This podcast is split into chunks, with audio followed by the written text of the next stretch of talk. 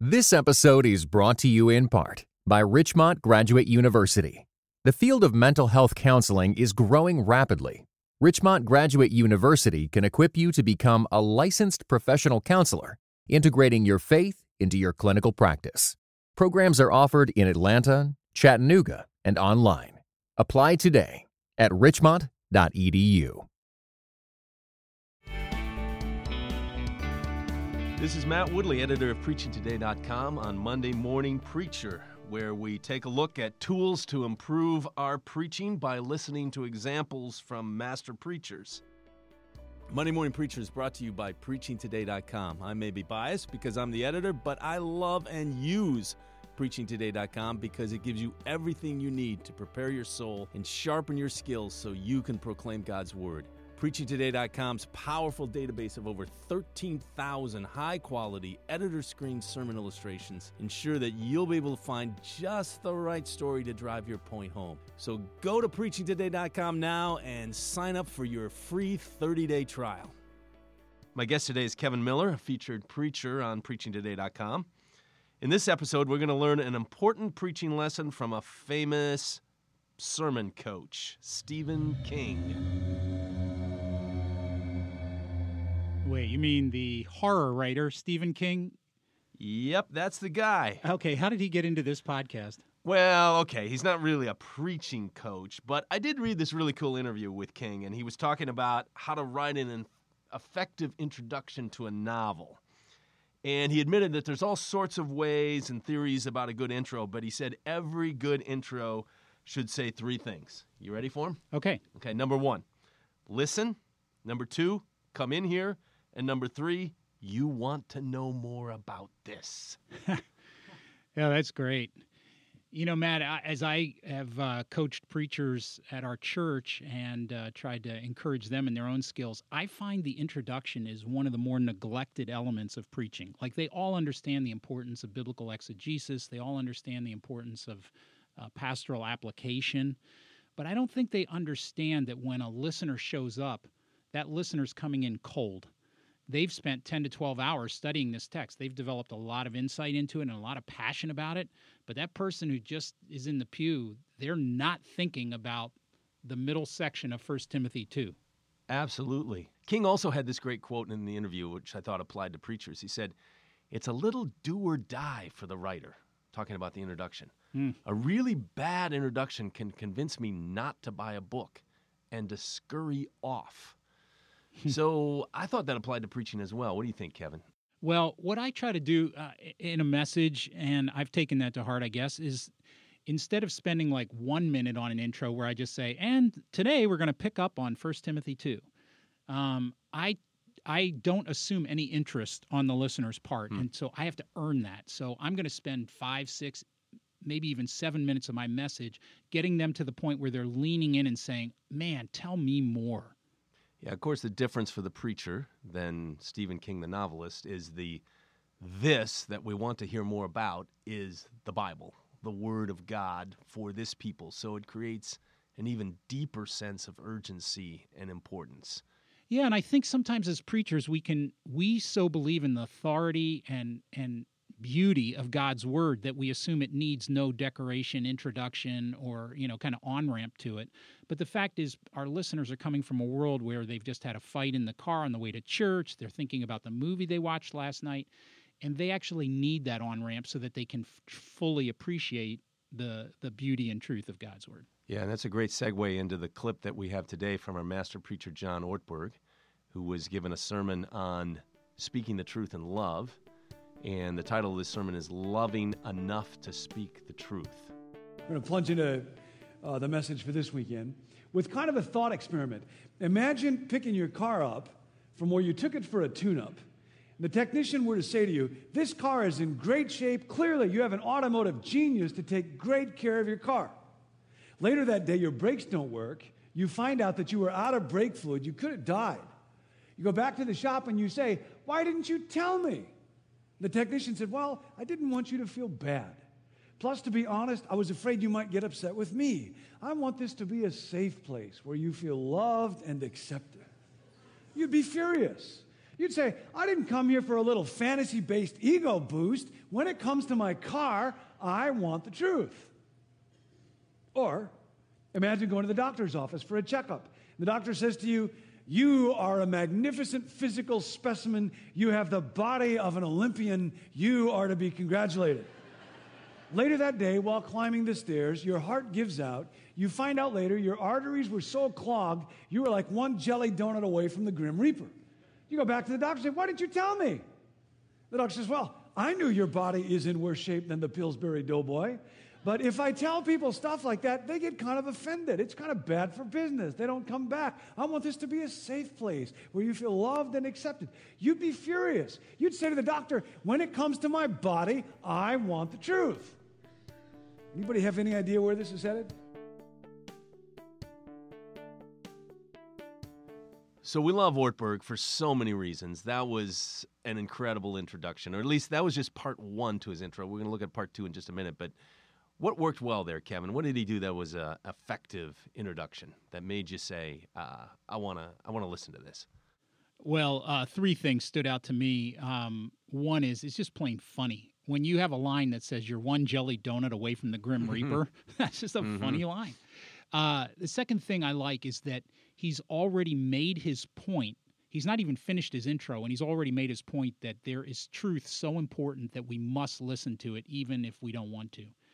And then the third thing is, he's actually made me want to hear whatever his hard truth is. I, I, I, sense that he's building to giving me a hard truth in this message, but now I'm leaning in and I want to hear it. Yeah, that's a great point. And some preachers think that humor is really inappropriate, especially when you're talking about a, a, a, tough biblical truth. But I found the, the humor here really lowered my defenses because we know we have a problem with this. We know we have a problem with speaking the truth in love, and we know we have a problem hearing the truth when it's hard. We all struggle with that, so we all can relate to that. So the humor just made it a little more palatable, a little more acceptable. And, and I'm not saying that every time your introduction needs to be funny but at certain points it really helps the medicine go down. Yeah. All right, so um, Matt, I, I know that John goes on from here to transition to the biblical text.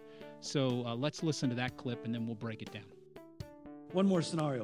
Imagine going to a church where you hear, Don't worry if you mismanage your anger. Nobody here will confront you on that because we don't like conflict. Don't worry if you hoard lots of money. Lots of us have lots of money. And if we start going after that one, a bunch of people might get mad and leave.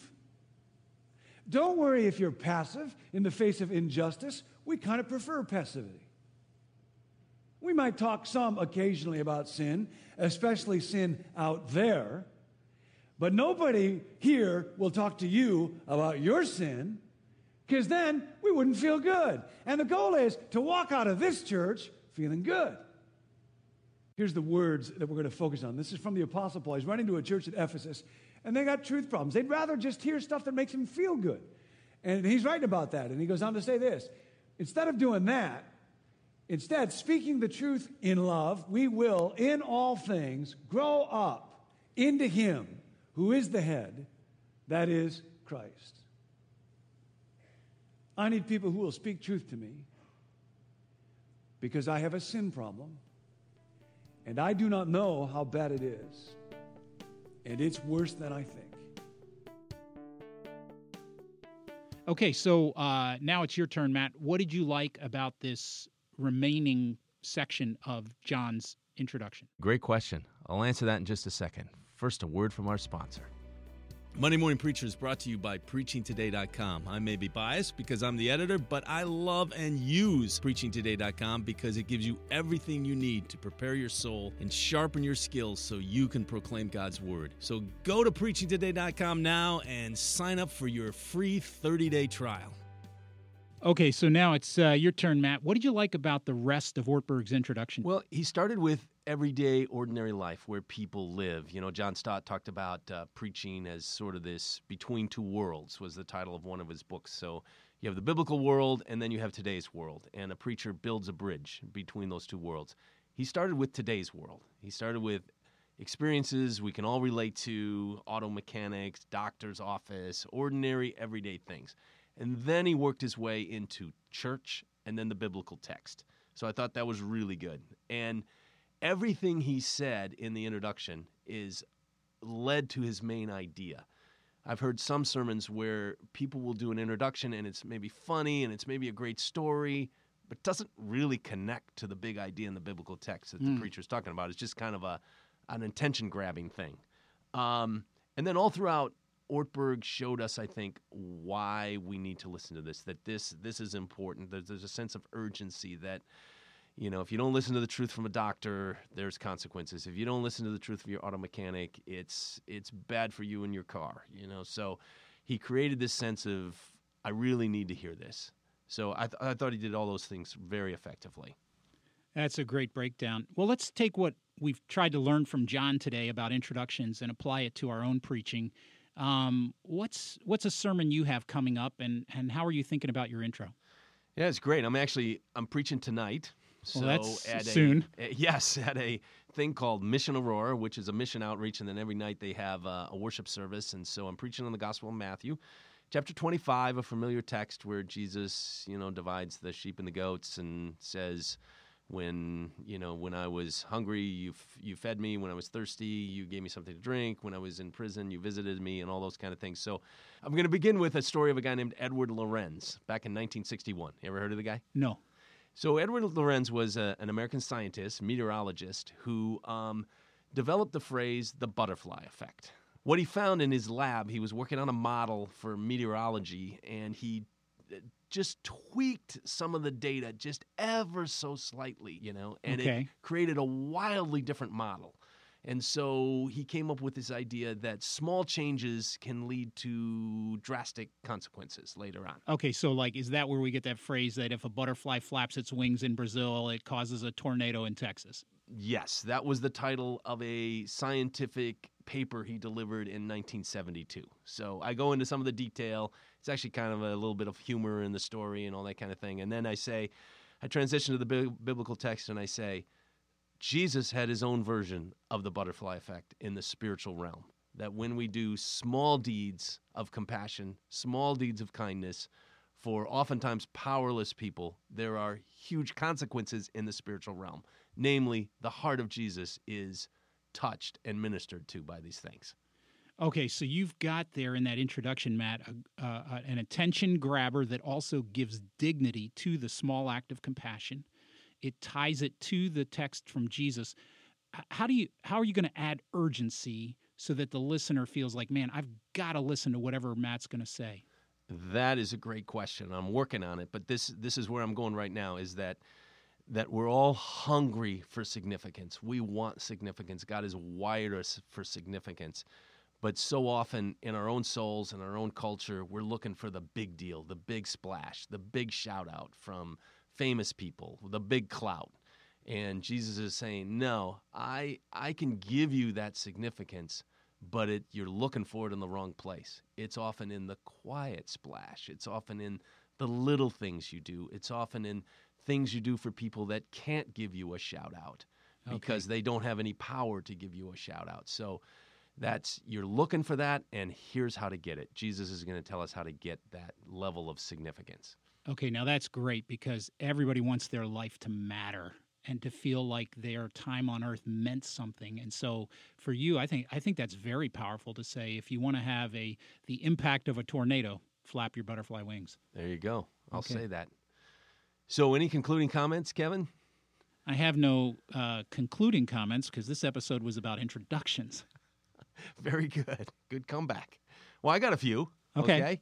So, uh, first of all, I would just tell preachers use a lot of variety in your introductions. Don't always start exactly the same way. Don't always think you have to start with a funny story. Um, just use a lot of variety, even homespun stories, things that happened this week that can just shed insight. But always make sure that it leads into the biblical text and your specific big idea of the biblical text.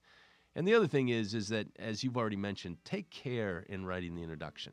Don't just uh, think you're going to get up there and just it's going to flow or it's going to happen. Write it out. Be intentional about it. Craft it well.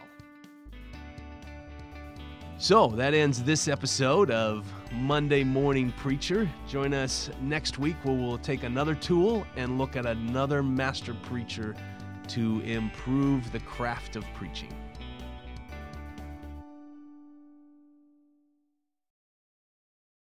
This episode was brought to you in part by the Compelled Podcast, which uses gripping, immersive storytelling to bring Christian testimonies to life.